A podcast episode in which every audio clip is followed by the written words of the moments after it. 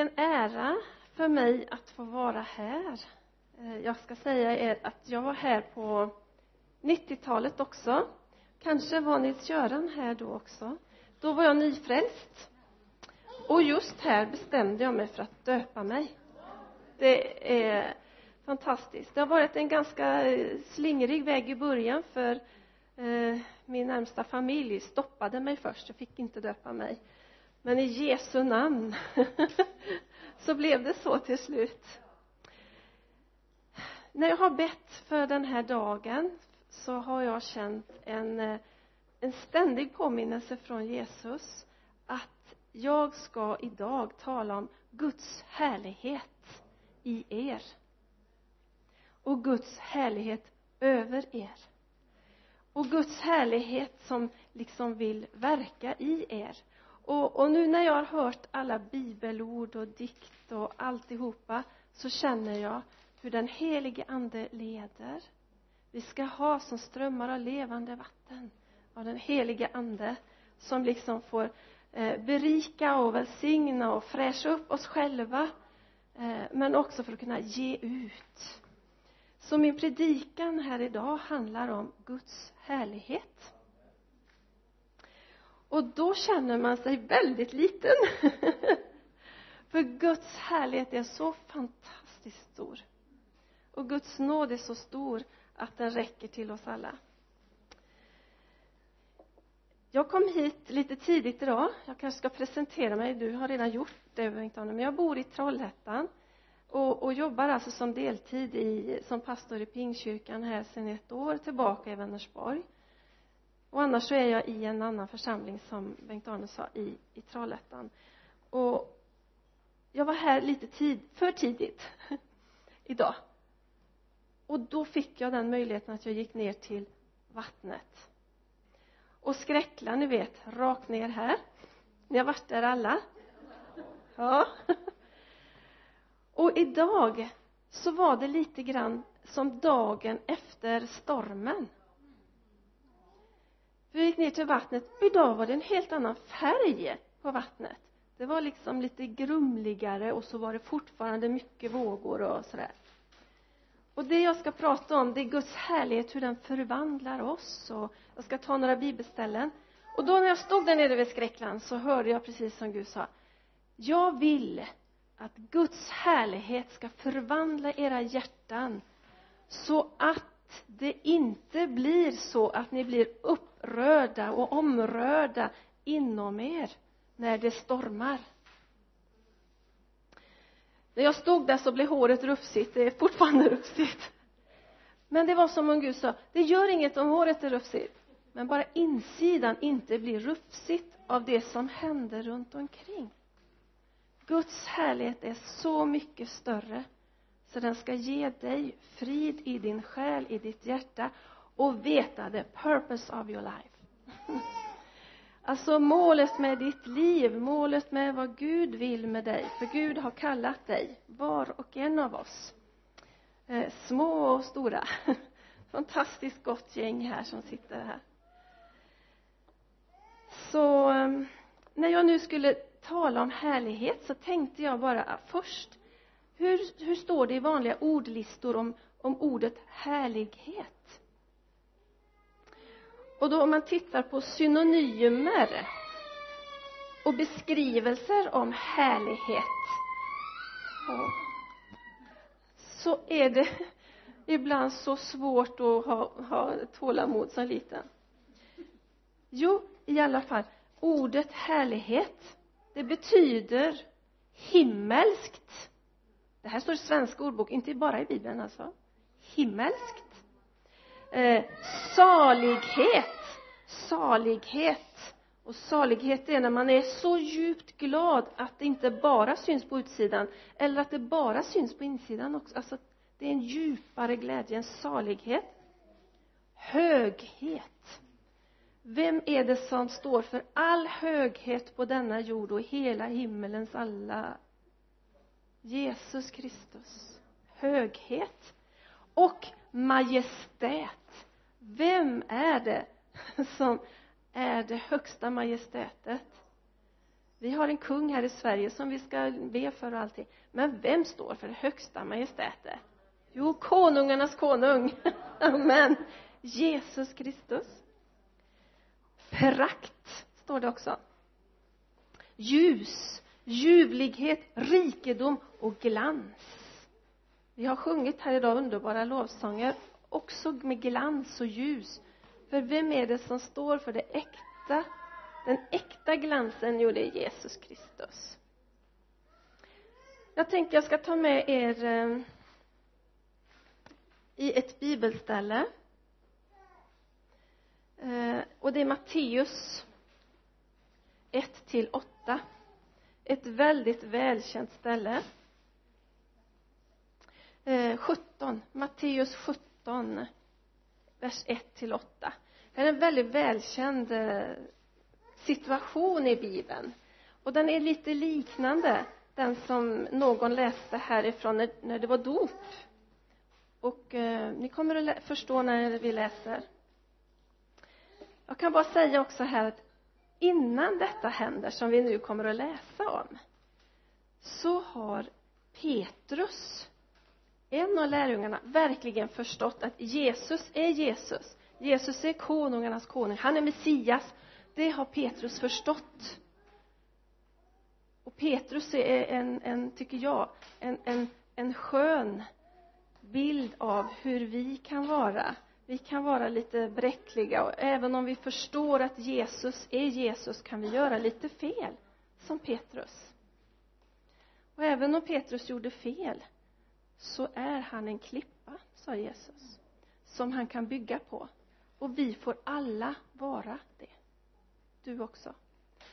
Det är det här som jag vill få fram idag. En uppmuntran till dig om att du är en plats där Guds härlighet kan vila. Och du är kallad så som Petrus. Ehm, Matteus 17 vers 1 sex dagar därefter så tog Jesus med sig Petrus och Jakob och hans bror Johannes och förde dem upp på ett högt berg där de var ensamma. Då förvandlades han inför dem alltså Jesus förvandlades där inför dem. Hans ansikte lyste som solen och hans kläder blev vita som ljuset och Mose och Elia visade sig för dem och samtalade med honom. Petrus sa till Jesus Herre, det är gott för oss att vara här. Om du vill ska jag göra tre hyddor här. En åt dig, en åt Mose och en åt Elia. Medan han ännu talade så kom ett lysande moln och sänkte sig över dem. Och en röst ur molnet sa här säger Gud, fadern i himmelen. Han är min älskade son. I honom har jag min glädje. Och så sa han något som gäller till oss. Lyssna till honom. Och när lärjungarna hörde det då föll de förskräckta rätt ner på marken med ansiktet före. Förskräckta ner på sina ansikten. Men Jesus gick fram och rörde vid dem och sa res er upp och var inte rädda. Och när de lyfte blicken då såg de ingen annan än Jesus. Jag tänker här är lite jag tror det är till er till mig att i allt det som kan skaka så säger Jesus res er upp och var inte rädda och när vi gör det vi reser oss upp och tittar på Jesus ja då ser vi bara Jesus. Då ser vi inte den där stormen och allt det här som kan vara runt omkring i vår värld. Det händer förskräckliga saker. Eh, det händer saker så att man gråter bara man ser löpsedlar när man går in i en affär hände ju i veckan här. Kom in på ICA Jätten i Trollhättan och fick se löpsedeln, ni vet och förstår. Och jag bara började gråta där och då man kan bli så omskakad så att man tappar modet. Men vi måste rikta vår blick på Jesus. Han har en väg ut ur allt och han vill använda våra församlingar till att hjälpa människor. Och det är dit jag kommer lite här längre fram här. Men först så vill jag säga lite grann om det här med berget. Jesus gick ju upp på berget som vi precis har läst. Och för att komma upp på ett berg så måste man ju bestämma sig oftast. Man hamnar inte på ett berg av misstag. Ibland går man vilse. Det kan jag göra ibland. Ni också kanske. Men om man ska upp på ett berg så har man bestämt sig. Jag ska upp till berget. Eller om man kör bil och kommer in på fel väg man plötsligt är på berget så kan det väl råka så. Men oftast så är det så att om jag vill upp på ett berg så bestämmer jag mig för det och det har hänt väldigt mycket i bibeln om ni tänker i gamla testamentet också med Jesus just uppe på ett berg. Och det är inget magiskt med ett berg utan det är just det man har bestämt sig för att söka Gud. Man har bestämt sig för att nu går jag för att jag vill ha tag i Jesus. Vad vill du Jesus? Och hur ska jag leva mitt liv? Och hur ska vi hur ska vi möta allt det här som händer? Eh, då behöver man gå till ett berg. Jag är rädd att jag blir för lång i det här men jag har två exempel på eh, bergs inte bergsbestigning för det har jag aldrig gjort men att jag har gått upp på berg för att just söka Gud. Och en gång var när jag var väldigt nyfrälst i anslutning till att jag var här jag var uppe i Norge och skulle åka skidor. Och jag var här som längtan efter men Gud tala till mig. Gud säg vad du vill med mitt liv. Åh Gud! Så jag, jag kände jag måste när det blir kväll så måste jag gå upp på berget. Jag hade små barn då. Så när de låg och sov och min man passade dem förstås då gick jag upp. Och när jag kommer utanför dörren så ser jag oops mörkt och kallt. Och sen när man gick en bit så hörde jag liksom ljudet som nästan som vargar och då tänkte jag nej jag vågar inte. Men jag tänkte nej jag, jag måste jag, jag vill verkligen och Gud du får beskydda mig här nu. Jag ska prata med dig. Och så gick jag. Och så när jag kommer högt upp på berget så upplevde jag verkligen Gud men då hör jag hur han också säger du behöver inte nödvändigtvis gå upp på ett berg. Nähä. Huvudsaken är att du söker mig. Men sen hade jag ett, ett sånt här tillfälle som var starkt uppe på ett berg förra året. Och det var faktiskt också i Norge. Jag vet inte varför det blir Norge. Har vi någon norrman här? Ja.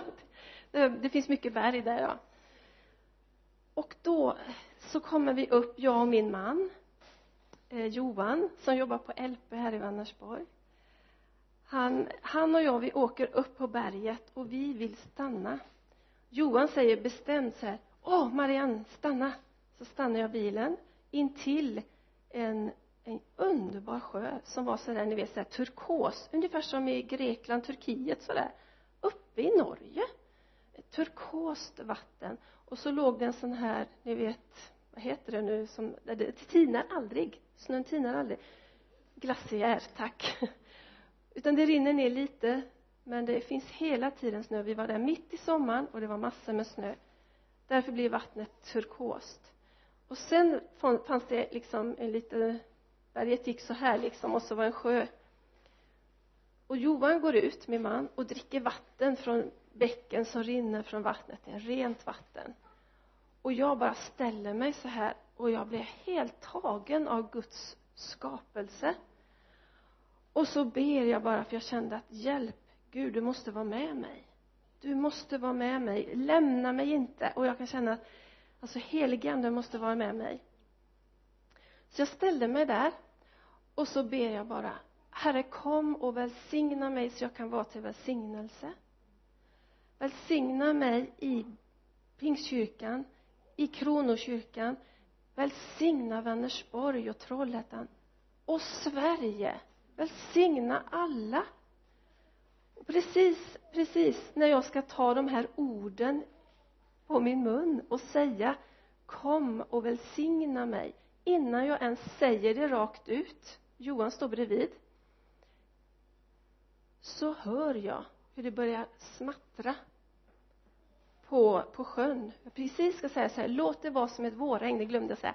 Låt det vara som ett vårregn och kom och välsigna mig. Och precis innan jag säger det så hör jag hur det smattrar.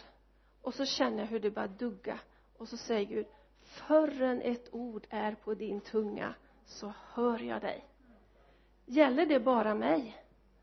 Nej det gäller dig gäller mig. Det gäller oss. Om vi tar emot Jesus Kristus då hör han din och min bön. Och detta vill jag uppmuntra dig för jag kan känna mig ibland så fruktansvärt liten och, och sådär. Men han hör din bön. Han hör min bön förrän du ens nämner den. Så vad händer på berget med Jesus? Nu är jag tillbaka till berget med Jesus. Nu lämnar vi Norge för en stund. Ehm, Jesus han blev ett han blev förvandlad. Det blev ett ljus. Alltså han blev mitt framför ögonen på Petrus, Jakob och hans bror Johannes så kom Guds härlighet över honom. Så Jesus blev förvandlad. Eh, och Gud han kom igen. Han bekräftade här är Jesus här är Messias här är min son. Lyssna på honom. Och det är något som, som vi ska göra. Och sen så en annan viktig sak. Jesus kommer och rör vid dem och säger var inte rädda. Var inte rädda. Res dig upp. Och jag tror att han vill säga det till dig och mig idag också och sen kommer jag till en sak till. Vi som tror vi har fått en helt ny identitet i Jesus Kristus. Du är en ny skapelse. Du och jag blir helt nya när vi tror på Jesus och låter oss döpas så är vi helt nya. Så då, då finns det liksom ingen hejd på vad vi kan göra genom Jesus. Amen i bibeln så finns det ett ord för det här som är just med förvandlas. Och just det här när Jesus står på berget och han förvandlas inför sina lärjungar just det ordet på grekiska det är kanske någon som kan grekiska jättebra här. Det finns inte på så många ställen i bibeln just det grekiska ordet som används just för förvandlas som står där med när Jesus förvandlas. Men det finns på ett annat ställe och ordet på grekiska det är metamorfosis. Metamorfosis det ordet använder man i grekiskan eh, också till exempel med fjärilar. Ni vet när fjärilar är i en puppa den ser väl inte så jättevacker ut kanske? Eller? Nej. Men den, den kan hänga på ett strå så här. Och då just det här ordet metamorfosis eller när förvandlas det ordet används när, när fjärilen kommer ur puppan och flyger iväg. Samma förvandling har vi möjlighet till om vi kan bli läkta och helade och ta bort allt skräp som stör vem vi är i Jesus Kristus. Och i Romarbrevet 12 Romarbrevet 12 vers 1 till vi kan läsa till 12 där. Där står det om just det här samma ordet förvandlas. Ska vi se om ni hittar det med i texten här. Det handlar om den andliga gudstjänsten. Därför uppmanar jag er bröder vid Guds barmhärtighet att frambära era kroppar som ett levande och heligt offer som behagar Gud. Er andliga gudstjänst och anpassar inte efter den här världen. Och så kommer detta ordet som jag pratar om med fjärilen, puppan och fjärilen och förvandlingen som är samma som med Jesus på berget där. Utan låt er förvandlas genom förnyelsen av ert sinne så att ni kan pröva vad som är Guds vilja det som är gott och fullkomligt och behagar honom. Älska varandra uppriktigt avsky det onda håll fast vid det goda var innerligt tillgivna varandra i syskonkärlek och överträffa varandra i ömsesidig aktning. Och var inte tröga när det gäller iver. Var brinnande i anden och tjäna Herren. Och så står det här också. Var glada i hoppet. Tåliga i lidandet och uthålliga i bönen. Vi har något fantastiskt. Vi har Guds härlighet att förvänta oss när vi ber. Eh, vi har ett hopp i Herren. Och när Jesus lärde lärjungarna hur man skulle be så vet ni det finns i Matteus 6 men vi behöver inte läsa det. Ni vet Fader vår den bönen. Så står det i vers 10 Matteus 6, 10 där står det kom med ditt rike ske din vilja på jorden så som i himmelen. Så Guds härlighet och himmelsk betyder det himmelen? Vi kan alltså be ner himmelen här. Är inte det fantastiskt? Är det inte det? Eh, jag, jag vet ju hur ni kämpar och jobbar för att vara barmhärtiga och be. Så jag vet att denna församling fungerar i allt det här.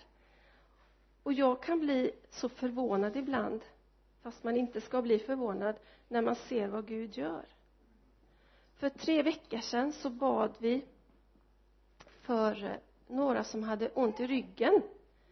Fem personer svarade på när vi frågade om det är någon som har ont i ryggen så ska vi be för er. Vi fick liksom kunskapens ord om det. Och jag har ju sett hur Gud verkligen griper in. Men ändå varje gång så blir man så förvånad. Fast det är det mest naturliga för Gud. Alla fem blev helt återställda och den ena personen fick vi be först en gång då. Och då blev det lite bättre. Då frågade jag hur mycket bättre? Ja ungefär 50 procent. Då sa jag då ber vi en gång till. Väldigt enkelt. Handen på ryggen igen. I Jesu namn. All smärta försvinner och i Jesu namn ska ryggen bli helt frisk. Och blicken blir så här. Oh. Helt bra. Nu är det hundra procent bra fem personer på en enda gudstjänst. Wow. Det vill vi ha mer av, eller hur? För vi ser det inte varje gång. Varje gång vi ber så ser vi inte, eller inte jag i alla fall. Men man ser det ganska ofta. Och fortsätt bara. Fortsätt var med och fortsätt dra ner Guds himmel in i andra människors liv. För det är våran kallelse. Gud väntar ofta på att hans barn ska förstå vilken identitet vi har tänker jag. Ehm, för vi har så mycket mer att ta ut i vår identitet i Jesus. Jag har några punkter här med några bibelställen. Han vill, eh, han vill att vi ska förstå vilket arv vi har i himmelen han vill att vi ska leva i Guds välsignelse, i Guds härlighet. Han vill att vi ska samarbeta med Jesus. Vi har hans auktoritet. Om du tror på Jesus Kristus, tar emot honom så har du samma auktoritet som lärjungarna hade då som gick med honom. Och vad hände när lärjungarna bad? Ja då kom Guds härlighet. Folk kunde gå som inte kunde gå. Folk kunde se som inte kunde se eh, folk blev befriade alla möjliga saker. Och ni ska veta att i himmelen där finns det ju faktiskt inga sjukdomar och det finns det inga relationsproblem. Åh oh, wow. Va, skönt. Alltså sånt det kan vi be om mer att få in hans härlighet i relationer här och läkedom. Jag fick vara med om ett sånt mirakel förra, förra, förra veckan där det var en väldig konflikt mellan en mamma och en dotter. Och jag har också en dotter och det har varit det är alltid konflikter när de växer upp men där var det en verklig låsning. Det hade hänt något väldigt tragiskt. Och då ber jag och mamman vi sa nu i Jesu namn nu ber vi att den här dottern ska komma till dig och be om förlåtelse och ni ska försonas. Och vad hände? På tisdagen efter så det är ju bara några dagar efter. Alltså tisdagen till söndagen just det händer. Dottern kommer ber om förlåtelse försoning och det händer. Alltså det är sånt som bara Gud kan göra. Så Jesus vill att vi ska ha auktoritet. Vi är inte hjälplösa. Ibland känner vi oss hjälplösa men vi är inte hjälplösa. För Jesus den helige ande bor i dig. I Johannes 16 ni kan bara läsa själva. Jag bara drar det här väldigt snabbt nu. Men i Johannes 16 och det är ju lite grann det som Bengt-Arne pratade om just med den helige ande sanningens ande. Sanningens ande bor i dig. Alltså det är samma som det här med det vattnet som bara ska porla in i dig och ut till andra. Och vem skapades du till att bli en avbild av? Ska vi titta på allra allra först fram i bibeln? Jättelångt fram i bibeln. Eh, första mosebok kapitel 1 vers 27 till 28 eh, vi kan ta vers 26 faktiskt från vers 26 Gud sa låt oss göra människor till vår avbild till att vara lika oss. Alltså här fanns ju Jesus och helig ande redan där förstår ni? Jesus sa låt oss göra människor till vår avbild till att vara lika oss. De ska råda över fiskarna i havet över fåglarna under himmelen och över boskapen över jorden och över alla kräldjur som rör sig på jorden. Och Gud skapade människan till sin avbild. Till Guds avbild skapade han henne till man och kvinna skapade han dem. Så du och jag man och kvinna är skapad till att vara Guds avbild. Så allting som har kommit i vägen kan man alltså be bort egentligen. För det kan vara sånt som är från syndafallet och sånt som blivit, du har blivit skadad i.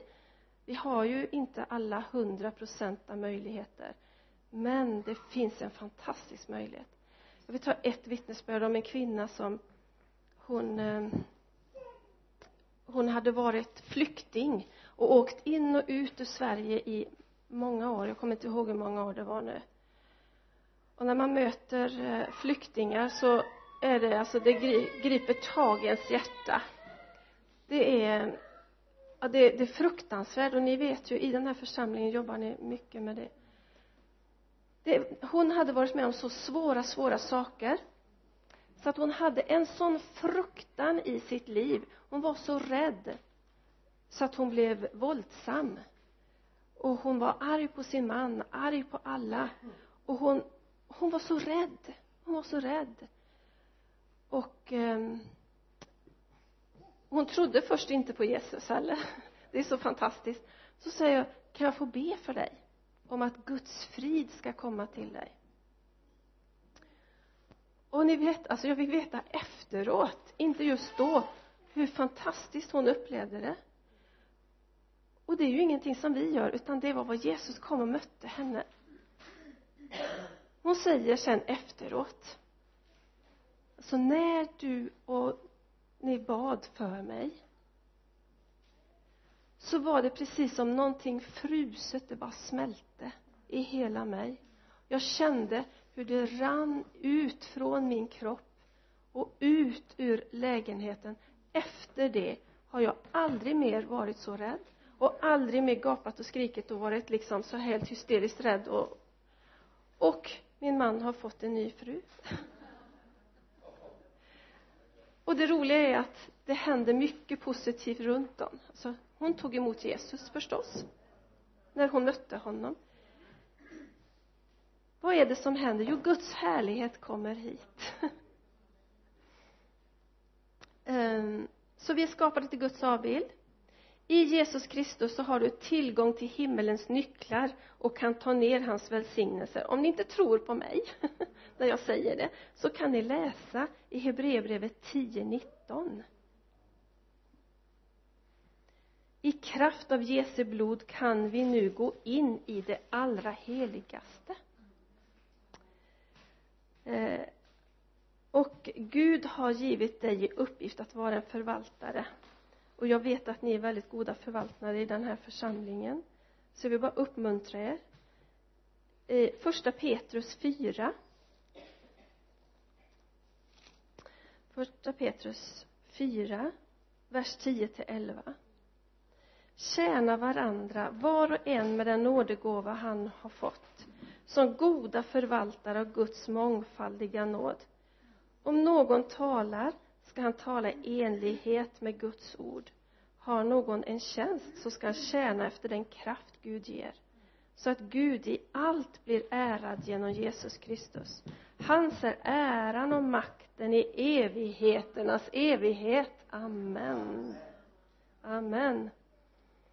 Så nu ska jag bara ta en liten avrundning här vad väldigt mycket papper jag har här. Jag ska bara ta en utifrån det här att Gud vill sätta oss i rörelse med att inte vara rädda, stå upp och gör det som Jesus vill. Ehm, så tänker jag läsa en berättelse.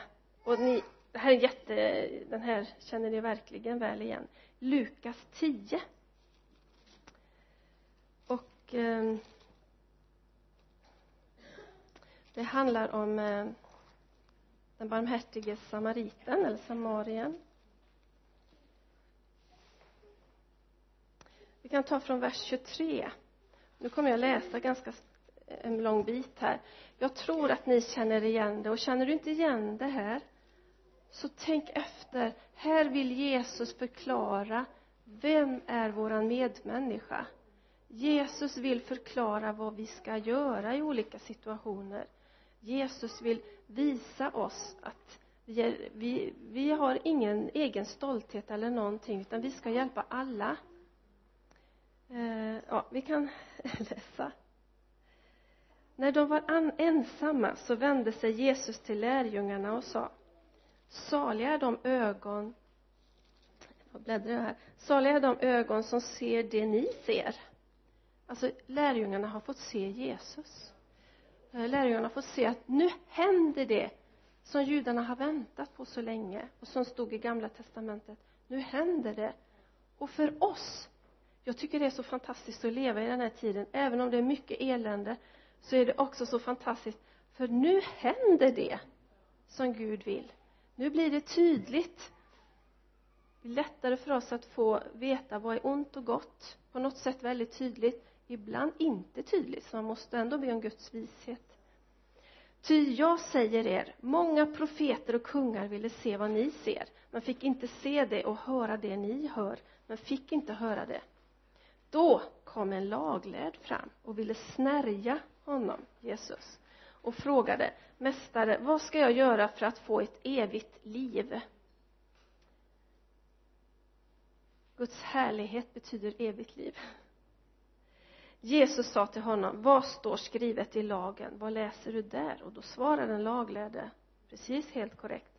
Du ska älska Herren din Gud av hela ditt hjärta av hela din själ och av hela din kraft och av hela ditt förstånd och din nästa som dig själv. Det här är gyllene regeln. Han svarar perfekt. Jesus sa till honom du svarade rätt. Gör det så får du leva. Men då. Då ville mannen försvara sig. Och frågade Jesus men vem är då min nästa? Jesus svarade med en liknelse. Och det gör ju ofta Jesus. En man var på väg från Jerusalem ner till Jeriko och råkade ut för rövare. De slet av honom kläderna och misshandlade honom. Sen gav de sig av och lämnade honom där halvdöd. En präst kom händelsevis ner samma väg och när han fick se mannen gick han förbi. På samma sätt var det med en levit. Han kom till platsen och såg mannen gick förbi. En samarit som färdade samma väg kom också dit och när han såg mannen förbarmade han sig över honom. Han gick fram till honom hällde olja och vin i hans sår och förband dem. Sedan lyfte han upp honom på sin åsna och förde honom till ett värdshus och skötte om honom. Men nästa dag tog han fram två denarer och gav åt värdshusvärden och sa sköt om honom och kostar det mer så ska jag betala när jag kommer tillbaka. Och nu frågar Jesus den här laglärde mannen vem av dessa tre tycker du var en nästa för mannen som hade råkat ut för rövare. Han svarade den som visade honom barmhärtighet. Självklart. Och då säger Jesus samma som han säger till oss gå du och gör som han. Och det är vad ni gör här. Jag vill bara uppmuntra er i detta. Gå du och gör som han. Och jag tänker den här berättelsen kan hjälpa oss. Jag tog upp det här i Pingstkyrkan också för jag känner att det händer så mycket i vår värld det händer så mycket. Så vi kommer kanske få vara så som kyrka att verkligen vara ett ljus i mörkret.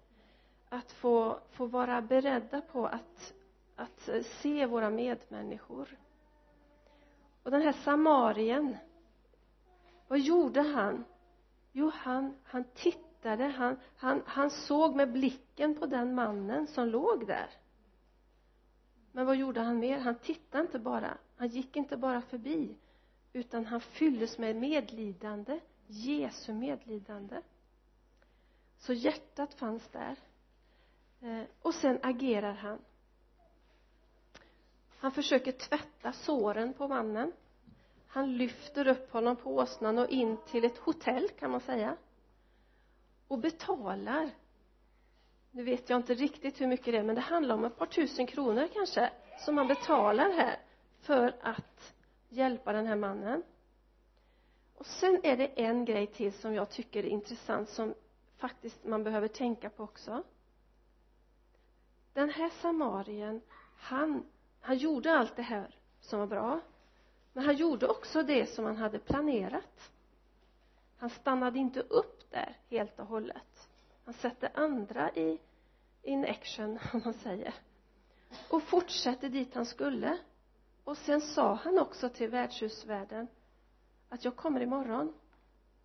Jag kommer, kommer tillbaka för att kolla att allt är okej okay med den här mannen. Så han hade en uppföljning. Men han behövde inte göra alla momenten. Och det tror jag är viktigt. Vi måste göra detta tillsammans tillsammans. Och ja, för mig betydde det en del när det kom sådär aha för hur ska jag klara allt det här själv? Det går ju inte. Men tillsammans. Så jag ville bara uppmuntra er med att vi kan hjälpa människor vara medmänniskor genom att hjälpa praktiskt. Vi kan hjälpa människor genom att be och det sker mirakel. Så det finns de två stora grejerna som kyrkan faktiskt kan göra och som, som Jesus är med och välsignar i jag ska avsluta med att be Herre, jag tackar dig för hela den här skaran av dina underbara barn. Jag tackar dig Jesus att, eh, att du vill utrusta oss. Du har kallat oss och du vill att vi ska vara dina barmhärtiga samariter. Du vill att vi ska vara dina kärleksambassadörer i ditt rike. Och din härlighet ska komma, Herre. Jag ber för alla som nu tror på Jesus Kristus här. Att du verkligen upprättar och uppmuntrar att följa deras kallelse. Och också om det är någon här som funderar på om Jesus verkligen är Messias så ber jag att du själv du själv ska visa dig. Du själv ska komma förlösa. Du själv ska leda oss alla ut i, i din sanning. Så jag ber om sanningens ande här. Och jag tackar dig Jesus att du välsignar och uppmuntrar hela denna församlingen. I Jesu namn. Amen. Amen. Amen. Amen.